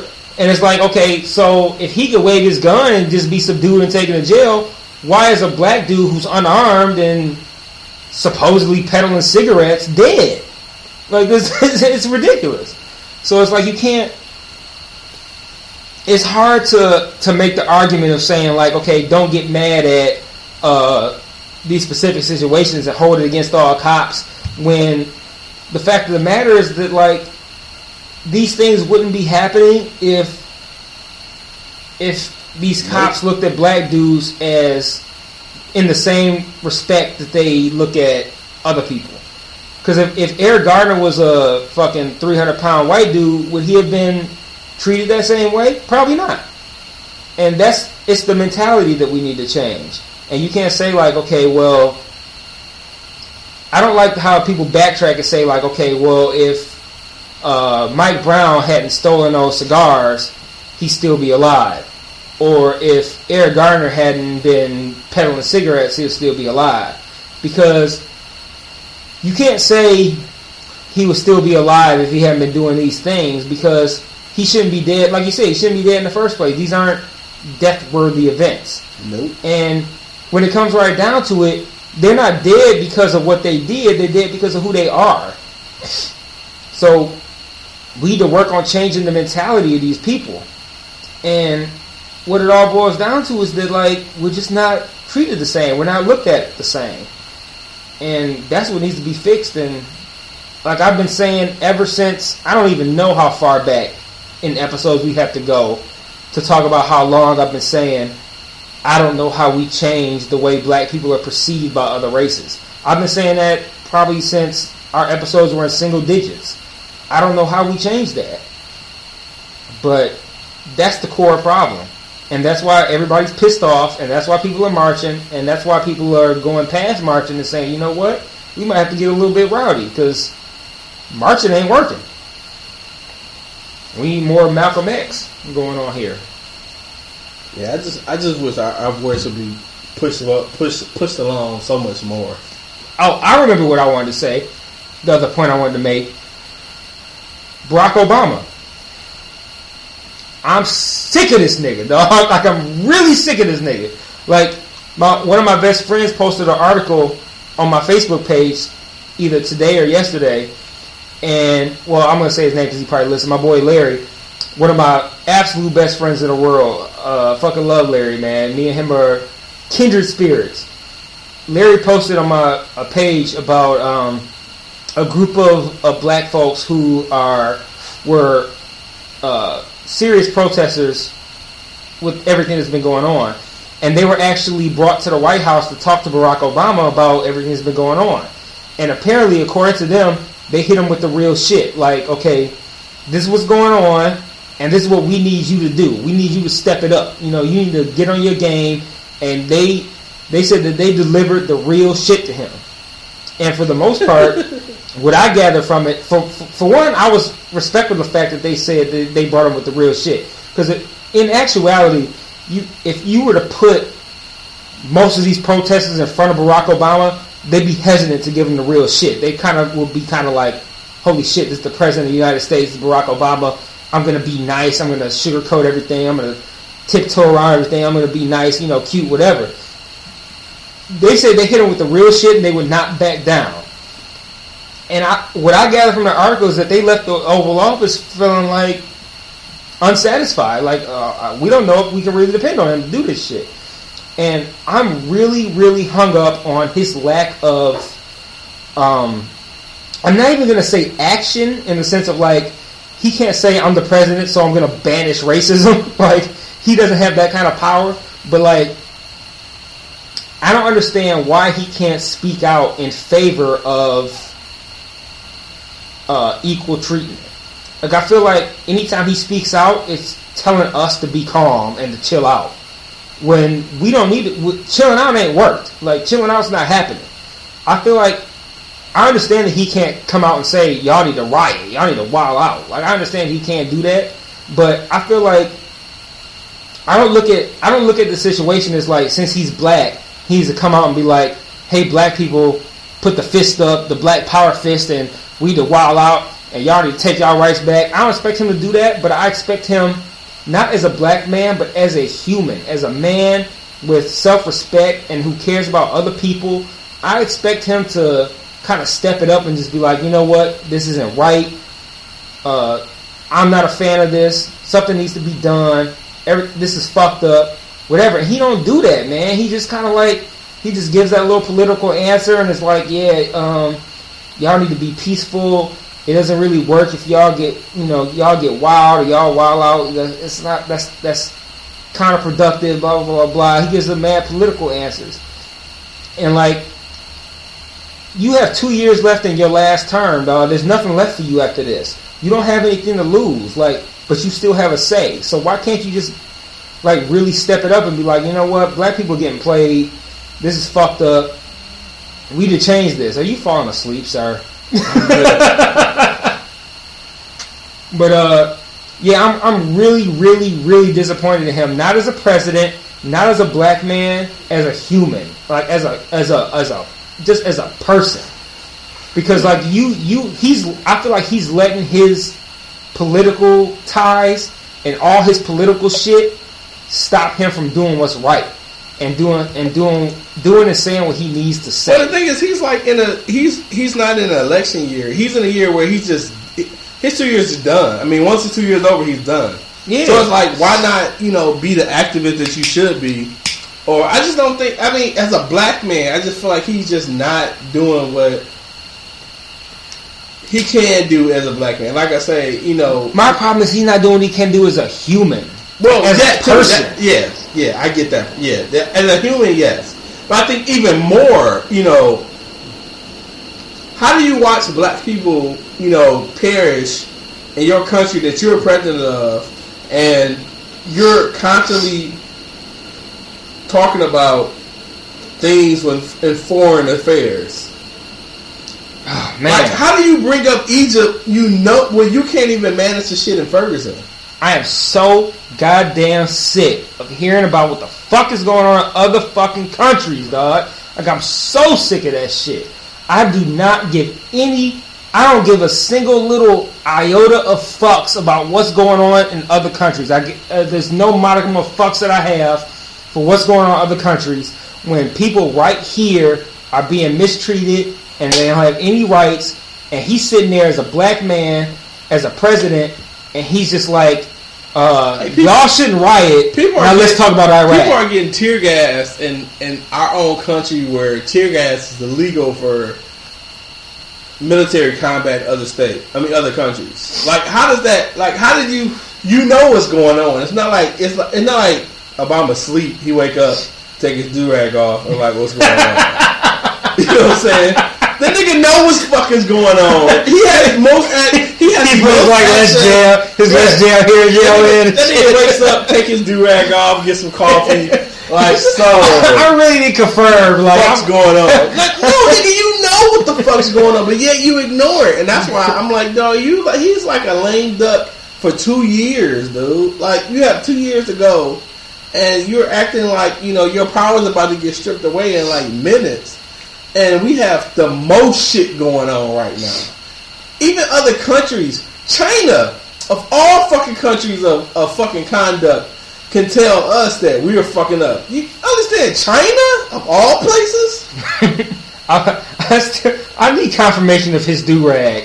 Like, I, like we, like especially you have talked about this nigga's do rag incessantly, and I like. I feel, I feel like, I feel like Obama has like a split A do-rag drawer. It's like, yeah, that he has a do rag drawer, and he has a do rag that's like half black, half brown that he ties around his head, and he sits on the corner of his fucking bed and sips crown and go to sleep, ignoring all of the fucking shit that's going on in America.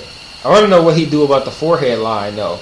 Like, like, like he got these like groups of do rags and shit. How does he?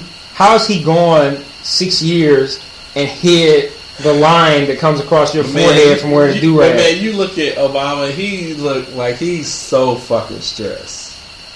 Like he's growing. He probably got a do rag team. He has. He has the same. I remember when I, I used to wear do rags a lot. Me too.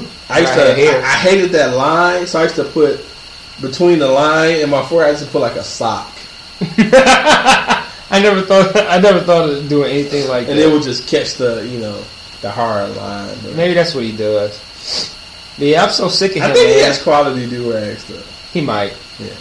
Man, I'm just I'm just tired of him, man. Like I'm tired. Yeah, like I'm, I'm, feel- I'm tired of him as well. yeah, all the shit that he's done. Like if you look back on his presidency and you can talk about what he's done for like healthcare and and what he's done with like uh, Osama bin Laden and Iraq and Afghanistan and whatever he's done for the economy and everything that he's all his positives that he's done, all his negatives that he's done. To me, all of that shit is irrelevant compared to the fact that he has not championed this movement. Because like right now, I could give him a pass on not championing it before his his his reelection. But like he's right not now, even get reelected though.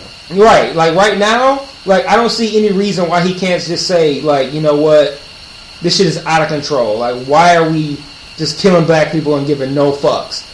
And like he has nothing to shoot for. He he can't say like I wonder if like he's not really supporting it because he's concerned that if he does, um, other other parties won't support him for any plans that he has moving forward. And the thing about that is like, nigga, they ain't supported your plans your whole fucking presidency. Like, so are you still trying to like work with people who ain't fucked with you the whole time that you've been president? Like, it's not gonna happen. Like, his whole insistence upon working with the working with the Republicans and being bipartisan and crossing party lines and all that shit, that shit has been dead from day fucking one. That shit ain't worked ever. So, like, are you really like letting black people die still on the hope that you can kind of have some sort of bipartisan, uh, you know, uh, working together and shit on some bipartisan shit to get some shit taken care of that has to do with other countries and all other kinds of shit that don't involve people dying for no fucking reason. Like, can you at least just like get up there and just be like, man, you know, this is fucked up. Like, I, I'm disappointed in him as as a human, and that's that's really fucked up. That I can say like, I'm not disappointed in you as a president. I'm not disappointed in you as a black man. I'm disappointed in you as a human being. Like, I'm disappointed that you can't, as a as a man and as a as a person, see this injustice going on and not speak out against it, and just get on TV and be like, "Hey, y'all need to not riot." So, uh, anyway, Iraq is blah blah blah or anyway, China blah blah blah, or anyway, whatever, and go on to this all all this international shit. Well, we don't give a fuck. I never gave a fuck about international shit. Part of the reason I voted for him was because I don't give a fuck about that. Because part of what he ran on in 2008 was uh, rejuvenating our standing amongst other countries. And he kind of, to me, he kind of, I felt like he was going to work on repairing uh, America's bad perception among other countries. And he hasn't done that at all. Like, everybody still think we ain't shit. And that's for good reason because he ain't done nothing to make us look like we shit. Like he's still doing all kinds of fuck shit that make us like we all were here fighting each other and shit and looking like we ain't got our shit together. And he's out here still fighting for motherfuckers in other countries, and we over here killing each other for no fucking it's- reason. It's setting a horrible pa- past precedent, bro. Horrible precedent. And it makes it worse that he's black because it's like, okay, yeah, so you're also black and not giving a fuck.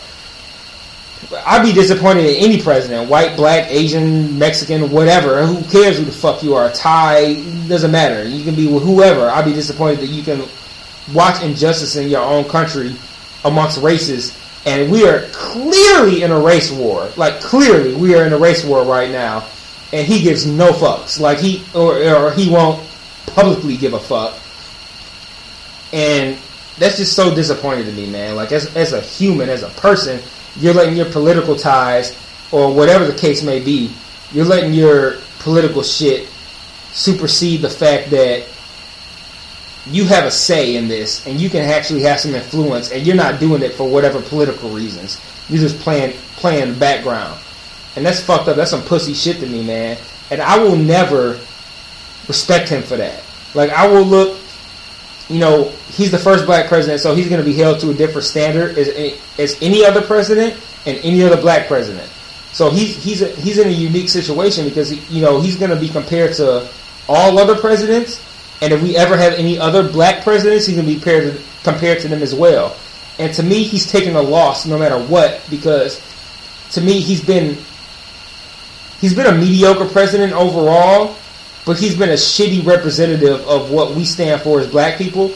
And the way he's responded to all the injustices happening to, toward black people, he's been a shitty representative of the human race as far as I'm concerned. So he's a piece of shit to me because if he's if he's gonna take his political his political stances and place more importance on that over what we've been do, what we've been trying to accomplish as far as just getting the basic human right of being able to walk down the street in a hoodie without getting shot. Like if he's gonna put his political shit over that, then he's a piece of shit as a person.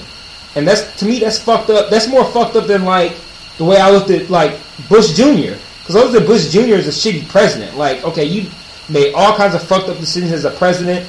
You did all this fucked up shit with I don't know, uh, uh, 9/11 and Katrina and all this shit. He made poor presidential decisions. To me, Barack Obama has made poor decisions as a person, as a human.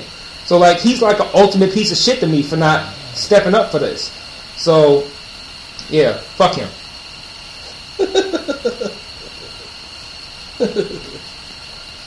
Fuck him. Yeah, fuck him, man. I can't respect that, man. Like you got all the power, not all the power in the world, but you got so much I mean, he might not have so much power to actually affect change, but he could. His voice and his saying, well, he he can get in front of a camera and say some shit that could be impactful, and he's not even doing that.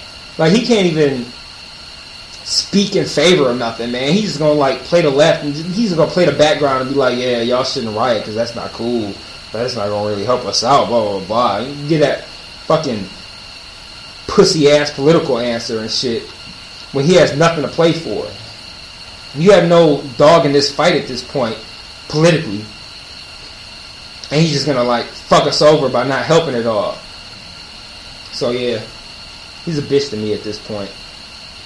I'm not mad that I voted for him because the other options were inferior, but I, I can't I can't support a person like that, man. So yeah, fuck him. So anyway, I guess we can wrap up unless you got something else you want to talk about. Uh, we went over uh, protest. We went over. I guess we. Well, we didn't really go to the Grammys, but we kind of went over. I don't know anything about the Grammys. Uh, yeah. I have no idea. I know that the nominations were uh, very. I know Iggy Azalea was nominated for best rap album. Yeah. I think. and against like Eminem and um, Uh, Eminem. It was. Iggy. Igloo, Azalea, Igloo, uh, Igloo Australia. Ig- Igloo, Australia. Her. Um, shit.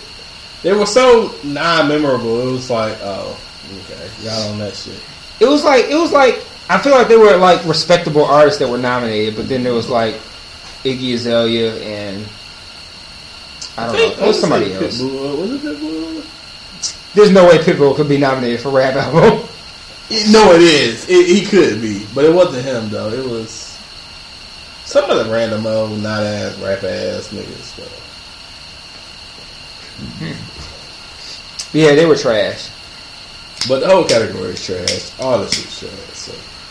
Nope, not really. Um, I'm just curious, you know, how the how the rest of the year gonna pull out. How many more indictments we gonna find blacks guilty of, you know, bullshit. And yeah. So So next week, episode 30. episode thirty should be good. I'm, I'm looking forward to episode thirty. I look forward to every episode, but we have uh, episode 30 is a landmark. It's 30. It's a big deal. So if you have any questions and comments and stuff like that, please uh got our Facebook page up at One of the Podcast or our Twitter page is One of the Podcast or our Twitter, uh, Twitter. Again, Stitcher. Stitcher. So we broadcasting on like a couple other places and so forth. So hmm um yeah, any questions hit up. Uh, we definitely gonna I don't know. We trying to figure out some special for next week. I don't know what though. Maybe we could have a guest, or um, I still kind of want to do a video podcast, but Yeah. we'll see. So anyway, I'm not bringing my photo gear because my my camera records video.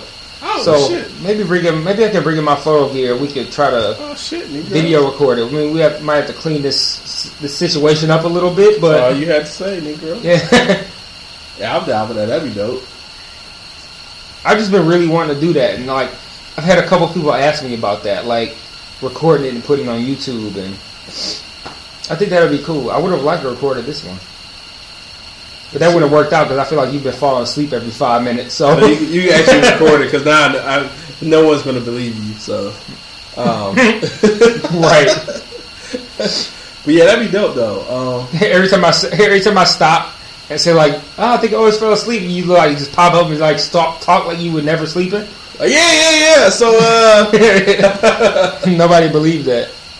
yeah, that'd be dope though. I think we we we, we could stand and do a video one just to break the monotony of just recording and stuff. So, I think we should have a um at the end of the football season, maybe heading into the playoffs, have a uh, have a strong sports episode because I know we I- I've had I've had a few people approach me about a sports episode, so that could work out. Yeah, so I mean, we might really squeeze a guest in for the end of the year. So that'd be cool. Yeah, I think even if the Lions don't win the division, they're almost certainly going to make the playoffs. So we have a playoff conversation, uh, uh, NFL playoffs conversation. I'm definitely down for that. So, I think even if they don't, if they don't win the division, they'll probably whoever they play, they they'll probably be favored. I think there's. Uh, I think anybody we play we'd be favored. That's uh, either the play, excuse me, or the first round of playoffs if we was to somehow make that, or if it was. Uh, maybe just get home field. I don't think I don't think the Lions have had home field in the first round ever. ever. I don't think that ever happened. I had to look at the stats, but I don't think that's ever happened though. So, I figure worst case scenario, we're we're what nine and four. nine and four. I figure the way things should play out, worst case scenario is eleven and five. Best case scenario is twelve and four. If we do, if we somehow do worse than eleven and five, that will be fucked up. We we should win these next two, We have the Vikings next week. We have Chicago after that, and then we have and then the pack, and then the Packers. So like, we got to take, we got to get Minnesota and Chicago, and go to uh, eleven and four, and then everything should come down to that Green Bay game at the end of the season. If y'all don't know, that could be epic. That could be epic because I don't think the Lions have played for the division at Green Bay like ever, and that should that could be great. So I don't know if I want to be home. I want to be like somewhere to watch that, like where it's like tons of fucking people and shit. I'm the exact opposite. Really? Yeah, I don't like being around like a whole bunch of people for like really really big games because like when you go like okay say like we were to go to like Buffalo Wild Wings for that game against the Packers. Let's say for instance the division comes down to that game and we go to Buffalo Wild Wings. Uh-huh. Like the fucking them fucking bandwagon Lions fans be up in be up in the, like the public venues and they they'll be the ones who will be like the Lions go down seven to nothing, and be like, "Oh fuck, I knew these niggas gonna blow it." Like they're like so fucking pessimistic and shit. I don't like hearing that shit. So I kind of like I like to watch big, big, big games either at home alone or at a, at somebody's crib with people who I know care about the Lions. I, I don't like going to public venues and having people who are like bandwagon fans up in there who are ready to like get mad at every opportunity. Like, oh, I knew these niggas were trash. Like, they're eleven and four. Shut the fuck up. They're not trash. Like, Well, you know that's coming though. which is why I'd rather avoid it. But yeah, I think uh, I think a good whatever happens, eleven and 5, 12 and four. I think the the Lions should make the playoffs. So I think at the end of the season we could have a good uh, sports sports focused podcast, but not completely sports, but you know, a good Lions podcast at the end of the season. But maybe have a guest before that. I don't know what we would talk about, but I think we should have a guest before that. Yeah, I think we find it. We we find our topics to talk about. So yeah. we have no issues with that. So Yep. anyhow, we'll see you guys uh, uh, next week. Peace.